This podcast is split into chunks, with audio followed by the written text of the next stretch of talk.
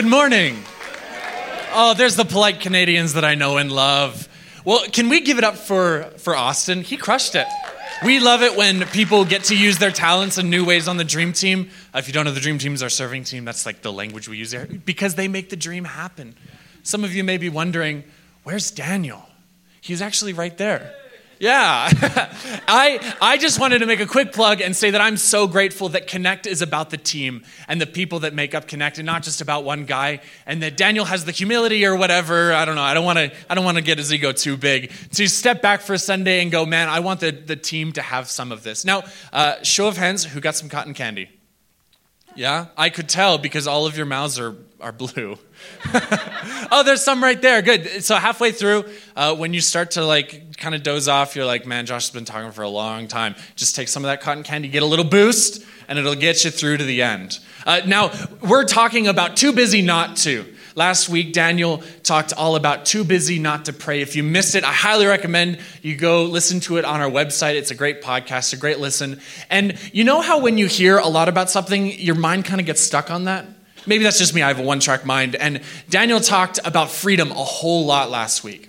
And then we talk about freedom session, and all of a sudden, freedom is on my mind a whole lot. And I started to notice it pop up over and over and over again in my life. And it was kind of weird at first because it was like popping up in ways that I never expected to see. Uh, I was listening to a guy named Chance the Rapper. Anyone ever heard of him? Yeah, many fans I can see. And Chance was talking all about how he was so proud to be free from record labels. He was an independent artist, and he celebrated that. And I started to notice over and over and over again this idea of freedom and independence show up in our life. And I think, I think I've, I've stumbled upon something that I think we all know is that we as a culture, we're obsessed with freedom. Like, seriously, like, we can't get enough of it. We're obsessed with freedom. We love independence. We see this everywhere we look. I grew up in a household where my dad ran his own company, uh, he had a, a brand agency. Uh, and to be honest, those early years were really tough. Uh, they, they were not easy, but for my dad, it was worth it because he loved the freedom that it gave him to, to own his own business. And I don't want to throw any I don't want to throw any shade, but it seems like every week there's a new independent consultant uh, popping up on my Facebook page. Have you guys noticed that? Yeah, it's true. We we're obsessed with freedom. We love it. This is true in the arts as well, right? We I talked about Chance the Rapper, Macklemore. He won a Grammy for best rap album. He's independent. He loves it. They celebrate it. We look at him and we go, "Wow, look at what he accomplished all on his own." We have whole festivals to celebrate indie movies, right? Has, has anyone actually ever been to an indie movie festival? No? Ah, see, I want to go so bad, but I don't know how. And I need somebody to show me. Like, I guess I'm just not in that scene enough.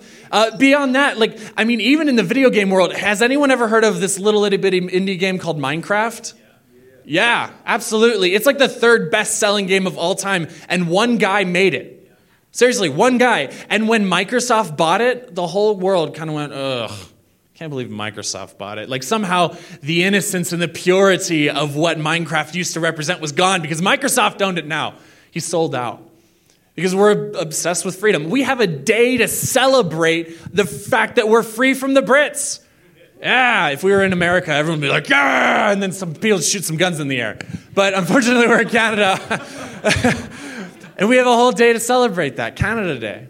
And I don't want to make it seem like for a moment that I don't love freedom. I do. I love freedom so much. Um, here at Connect, we love freedom. In fact, the way we do Connect groups is something called the free market system. Maybe you don't know this, but if you have an activity that you already do with people, you can make it into a connect group and we want you to have that freedom. And then we're not going to tell you where to go or which connect group to join. We want you to have the freedom of a bunch of different choices of all different kinds. And so we're we're pretty into freedom as well. But there's a little bit of a problem that arises with this because the church has a bit of a branding problem right? When you ask somebody hey why don't you come to church um, you're going to get a lot of different answers, but a lot of them are going to fall into kind of the same vein of, you know, uh, I like the spirituality thing, like God's cool, but I'm not really into organized religion. I'm not super into this whole like following the rules. And they see the Bible as just some old book with a bunch of rules. It's boring, it's, it's exhausting to read, it's so thick. It's like gigantic. And then, like, the more spiritual you are, your Bible somehow gets thicker Like, it just doesn't make any sense. And so the church has a branding problem because the church is seen as the opposite of freedom. Now, I don't think that this is true. I think that this just comes down to a branding problem and the fact that throughout history, there have been some churches who have been the opposite of freedom. They've said in order to come here, you have to look like this, you have to dress like this, you have to talk like this, you can only listen to music. You definitely can't listen to Chance the Rapper. and we kind of end up in this place where we're fighting this, this brand issue. But the thing is, is when you look at Scripture and you look at the Bible, you don't find a book that's old and boring. Uh, it may be old, sure, but it's written by real people writing to other real people, and it's alive and breathing. And the more you look, the more you realize that the Bible is kind of obsessed with freedom as well. It talks about it all over the place. And there are some people that specifically, like, wildly obsessed with freedom. One of these guys' names is Paul. Paul was a first century church planter. He was the OG church planter. Say it with me OG church planter. OG church planter. For those of you who are over 30, OG means original gangster.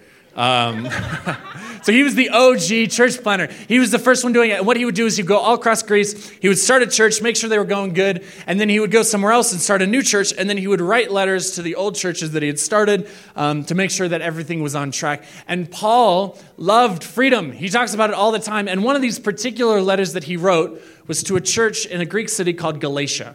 Now, the people that lived there were called Galatians, so we call the letter the letter to the Galatians, or just Galatians for short. And Paul spends this entire letter just talking about freedom, the whole thing, front to back, about how great freedom is. And I wish we could, we could read it all right now, but unfortunately, my attention span can't handle that. Just can't do it. And so I want to kind of pick up when the, the pedal hits the metal.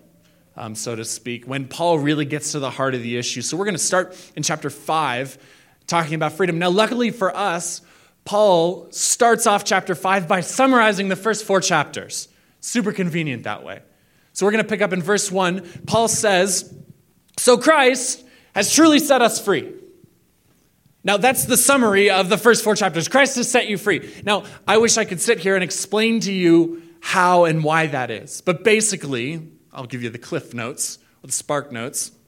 Basically, what happened was uh, we couldn't save ourselves, no matter how hard we worked. So God sent Christ, and He lived the perfect life, died on the cross, and then we got to rely on His perfect work instead of trying to rely on our imperfect work. Now, if you are so so lost at the moment, you're going, Joshua, that was so much. I feel like I don't understand a single word you just said. Ask the person who invited you, or ask somebody wearing a name tag, or maybe read the first four chapters of Galatians. They're pretty good. And Paul unwraps all of that, but he kind of he kind of has something that he wants to talk about. There's an elephant in the room that he wants to get to. So he keeps going. He says, "Now make sure that you stay free and don't get tied up again in slavery to the law." Now, what had happened was uh, some guys had showed up to this young church in Galatia, a young church a lot like us, you know, maybe in the first couple years. And they said, hey, it's really great that Christ has made you free and all that stuff, but that's not quite good enough. You see, you also have to follow the entire Jewish law. Now, the Jewish law, if you're unfamiliar, um, was not just like a general suggestion to like be a nice person. It was pretty intense. There's like hundreds and hundreds and hundreds of rules. And so this really creates a lot of problem. And so Paul goes to address this directly. He hits it head on. And so he starts off by saying, Listen up, numbskulls. He doesn't say that last part, but I think he should. I, Paul, tell you this. If you're counting on circumcision to make you right with God, then Christ will be no benefit to you. I'll say it again. If you're trying to find favor with God by being circumcised, you must obey every regulation in the whole law of Moses. Now let's address the elephant in the room here for a second. I have now said that word two more times than I wish to have said it today. But I think there's actually a good reason that Paul uses the word circumcision here to describe the law, because he's, he's using the two interchangeably. Because I, I want to I wanna paint a picture for you. So imagine we're a young church, some guys show up and they come up to me and say, Joshua, it's really great what you've been doing, it's awesome that you have faith, but you also have to follow the law. I'd probably go, okay, so what's the law? They'd be like, okay, don't murder anyone. We'd be like, cool, check. Haven't murdered anyone. We're good. And then they'd be like, oh, yeah, and uh, you can't eat any pork. Uh, yeah, that's a deal breaker for some people. Uh, not a huge deal for me, uh, but you know, uh, cheeseburgers taste good without bacon on them still, right? Can I get an amen? Oh my gosh. I feel like I just totally lost the crowd. I'm so sorry. uh, and I go, okay, okay, I, I, can do without the pork. I, I can survive. Maybe you guys can't. Didn't realize this was so serious. But uh, he goes, okay, uh, third off, you can't boil a goat in its mother's milk. Well, okay. Um, didn't know that was an issue. Uh, wasn't planning on doing that, so we're good. Uh, he's like, oh yeah, and lastly, just one little thing, you need to be circumcised. I'm sorry, you skimmed over that last part there. I could guarantee you that that would be, I would forget everything else that they had set up into that point and anything that they were about to say. That would be the only thing on my mind. All the men in the room would just kind of cross their legs and go, oh, shoot, we're not going to take this guy seriously, are we? Like, that's terrifying. That's in the front of your mind. That's vivid. And so, Paul uses that word because that's such a vivid way of describing the law to these people. It makes it real for them. It's practical, it's tangible. But then he says, you know, even if you could accomplish that, you're also going to have to perfectly follow the law. And the problem is, is that Jesus said, uh, I may have never murdered anyone, but I did hate that guy in the white Volkswagen on Deerfoot that cut me off the other day. Volkswagens are always the ones doing it, I think. I'm convinced. That and Beamers. Uh, and because I've hated, Jesus said, I've I've like murdered in my heart, basically. I've murdered that person. And so none of us are capable of being perfect. And that's the real problem. So Paul keeps going and he keeps unpacking this idea. He says, For when we place our faith in Jesus Christ, oh, I totally skipped that. Uh, for if you're trying to make yourselves right with God by being perfect, now it actually says the law there, but I've replaced it because I think it fits better. With God by being perfect, you have been cut off from Christ. Now, this is some clever wordplay. You guys notice it? Say yes if you see it. One person sees it, and it's the pastor. He's talking all about circumcision. He says, you know, if you're going to be circumcised, you're actually going to cut yourself off from Christ. Yeah, ugh. Right? That's some clever wordplay. These are real people. I can like I, I, I can see the the congregation in Galatia reacting to that and going, oh man, he actually has a point. He, there's another one of these little, like, I don't know, it's a pun reference. I don't know what it is, but something literary. Uh, that it happens later. So I want to see if you guys catch it before I do. I'm going to point it out, but see if you catch it first. Um, you have fallen away from God's grace. Uh, but we who live by the Spirit eagerly await to receive faith from the righteousness God has promised us. He keeps going. For when we place our faith in Jesus Christ, there's no benefit in working hard and trying to be perfect. What is important is faith expressing itself in love. Now, I read that for the first time and I went, whoa, that's profound. I don't know what that means, but it's profound. Right? faith expressing itself in love. That could be on a fortune cookie. And I would take it out and go, wow, that's really, that's really deep. Thank you, Paul. I appreciate that. I, I'm going to express my faith through love. I don't know really what that means. And I think if each of us were to come up with a solution, we would all come up with something a little bit different. Now, luckily for us, Paul actually gets more practical than this. He takes this really great, you know, Confucius saying, it's a Paul saying, but, you know, you get it and he unpacks it. But the problem is, is that Paul is a real guy, and he kind of gets distracted for a couple verses. So we're going to come back to this in a couple verses, but we're going to get distracted with Paul first because I think uh, Paul has some, some weight on his chest uh, that he wants to get off. And so he gets distracted and he says, You guys were running so well. Everything was fine when I left. Who has led you, uh, who has held you back from following the truth? It certainly isn't God, for He is the one who called you to freedom. It would be ridiculous for somebody to call you to freedom and then be like, oh, yeah, but there's also a little bit of slavery. Like, we would all be like, whoa, that's not what I signed up for. This false teaching is like a little yeast that spreads through the whole batch of dough. I know nothing about making dough. I'll take Paul's word for it. Paul keeps going on his little tirade. He says, I am trusting the Lord will keep you from believing false teachings. I think every mother has said this to her middle school kid. I am trusting that the Lord will keep you from those false teachings of those upperclassmen. God will judge that person. My mom actually said that. Uh, whoever he is who has been confusing you, I just wish that those troublemakers who want to mutilate you by circumcision would cut themselves off from you. We need some aloe for that sick burn.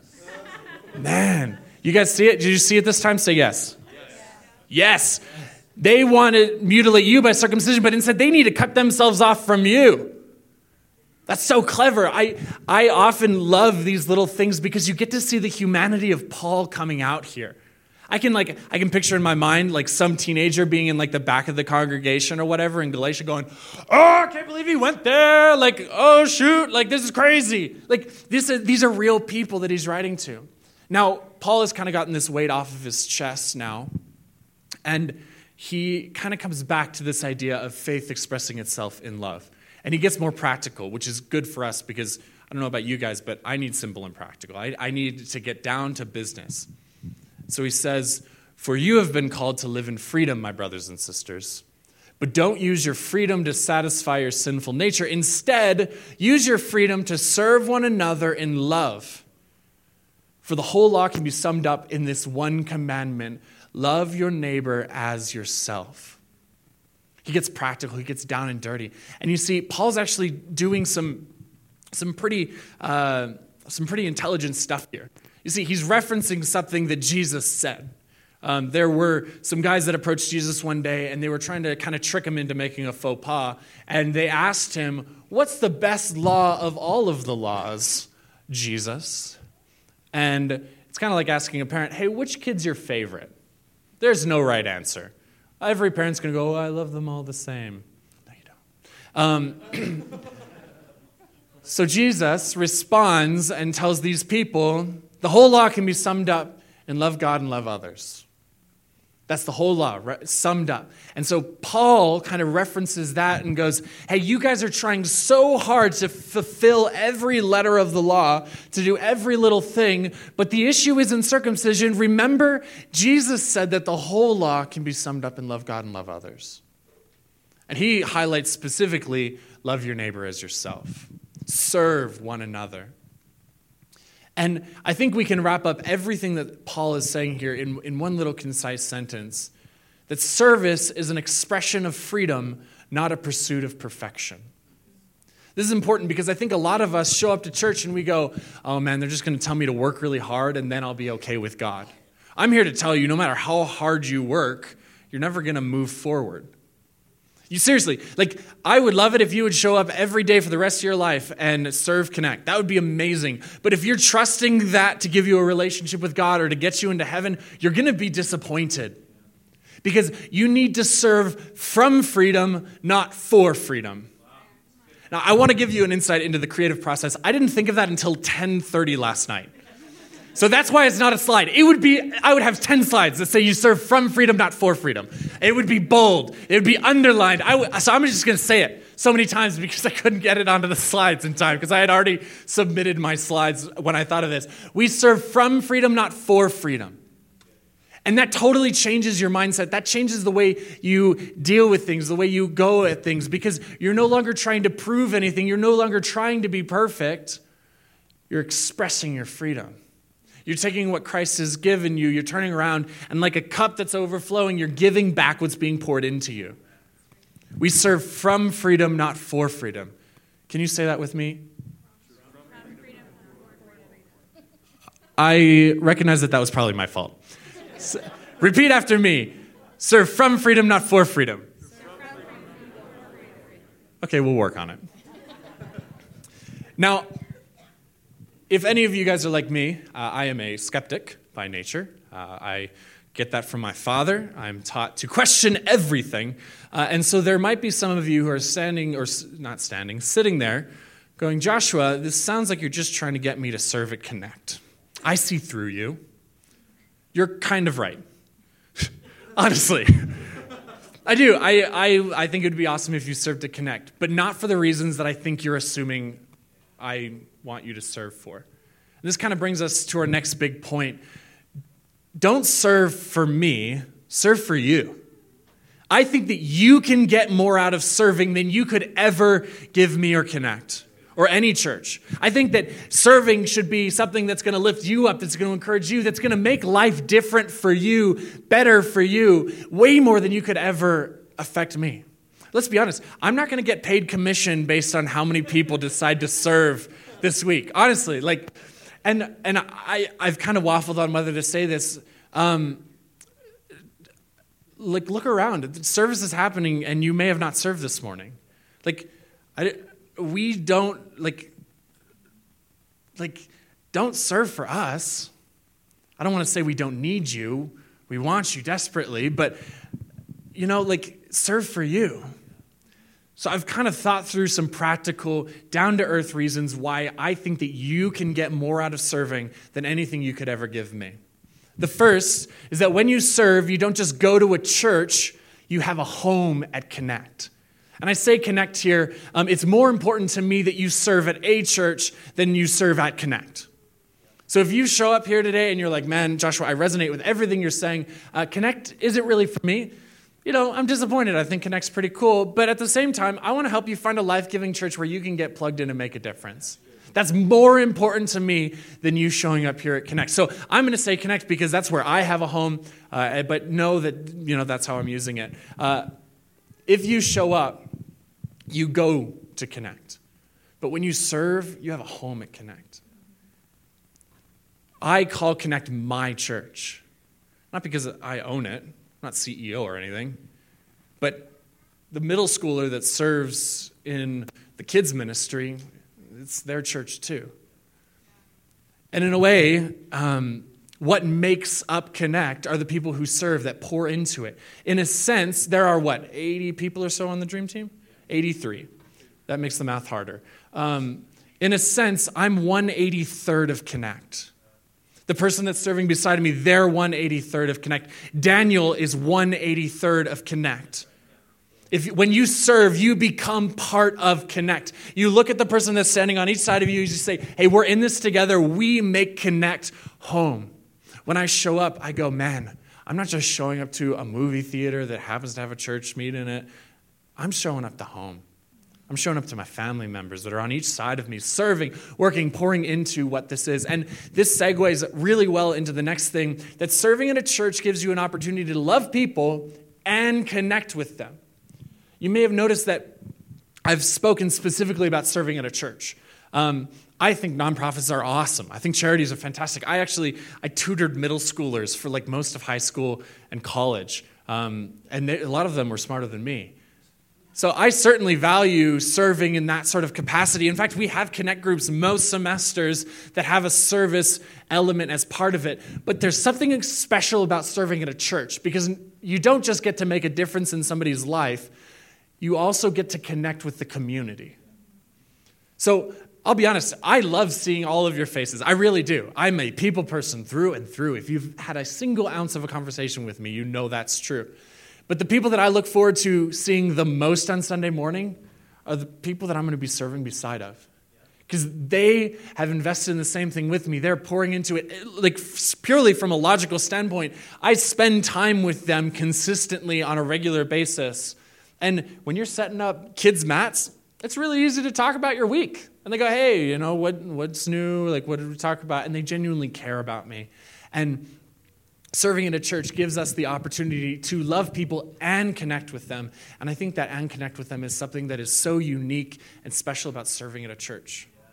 Now, these next two points, um, I've kind of divided them in my mind. The first one is for those of you who skew um, upwards and wiser, I'll call it, uh, than me. And then uh, the second one is for those of us who are kids.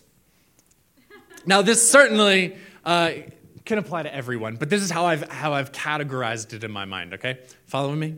Yeah? Nod your head? Cool. First thing, this is for the parents. Do you want your kids to have a servant's heart one day? You need to set the example today. We all, we all have kids and we go, oh man, I really want them to like grow up and like be a contribution to society. And let's, let's address the elephant in the room. I don't have kids. I thank God every day.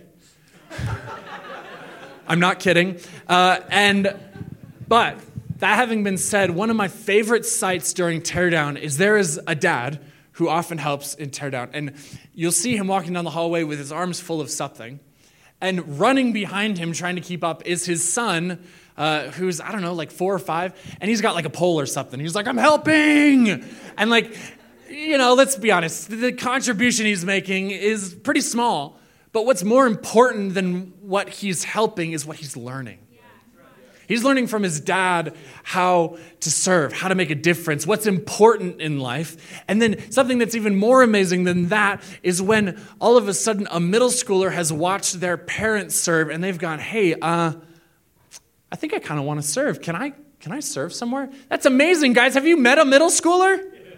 They're incapable of thinking of anything other than themselves. And for them to go, man, I want to serve. I want to give back. I want to make a difference in people's lives. That can only be accomplished when they see that life change in someone else's life. And, you know, I wanted to be just like my dad as a kid. I still do. And when I saw my dad serving, I wanted to, I wanted to serve like my dad. That was something I wanted really, really bad. So, those of you for ones with kids, now I want to talk specifically to those of us who are under 30. And now, if you're over 30, you can listen too. But I want to speci- speak specifically to we millennials, and then uh, if you're younger than me, you're considered Generation Z or Z, um, depending on where you're from. So I will probably use both. Uh, so when you serve, I want to serve because life is too short to not make a difference. I, and no offense, I don't want to wait till I'm old to make a difference. You know, like it's really easy for me to go, man, school is crazy right now. I'm young. I, you know, I just, I've got better things to do when I'm old, I'm boring, I have kids, then I'll serve. I don't want to wait until I'm old and boring to serve. I want to make a difference now. We millennials, we talk a big talk. Gen Zers are even worse about this. We want to change the world, right? Can, can I get a head nod from anyone that's a millennial? We want to change the world. And do you know how you change the world? You change people's lives. And you can never make a difference in somebody's life unless you're serving. And so life is too short to make a difference. I don't want to be morbid or anything. Like, I don't even want to suggest, like, what if something were to happen to me and I had lived my life thinking, well, I'll serve somewhere down the line. I'm talking, I don't want to have to wait until I'm old. I want to make a difference today. I want to make a difference right now. Now, we can kind of sum all of this up a couple different ways. Um, but this, this next slide, it's actually my last slide, and um, it sums up pretty much everything we've been talking about. And I believe this with 100% of my heart. And this is a bold claim. I know that. I recognize that. I'm okay with it. I want to back it up. You will never know what purpose is until you're making a difference in someone else's life. I would bet money that the most fulfilled, the most purpose filled people here this morning are the people that are doing two things serving on the dream team and attending a connect group. Those two things I think are life changing in people's lives. It's fantastic that you show up to Sunday service. Seriously, I wouldn't trade that for anything in the world. I think that this is where God has you right now. But to find life change, to find purpose, you need to make a difference and you need to discover freedom. You need to be part of the dream team and get connected to a connect group because that's where life growth happens. That's where you learn to serve because you will never know what purpose is until you're making a difference in someone else's life. Um, I was kind of processing through that this week, uh, and I thought back to when I was in 10th grade.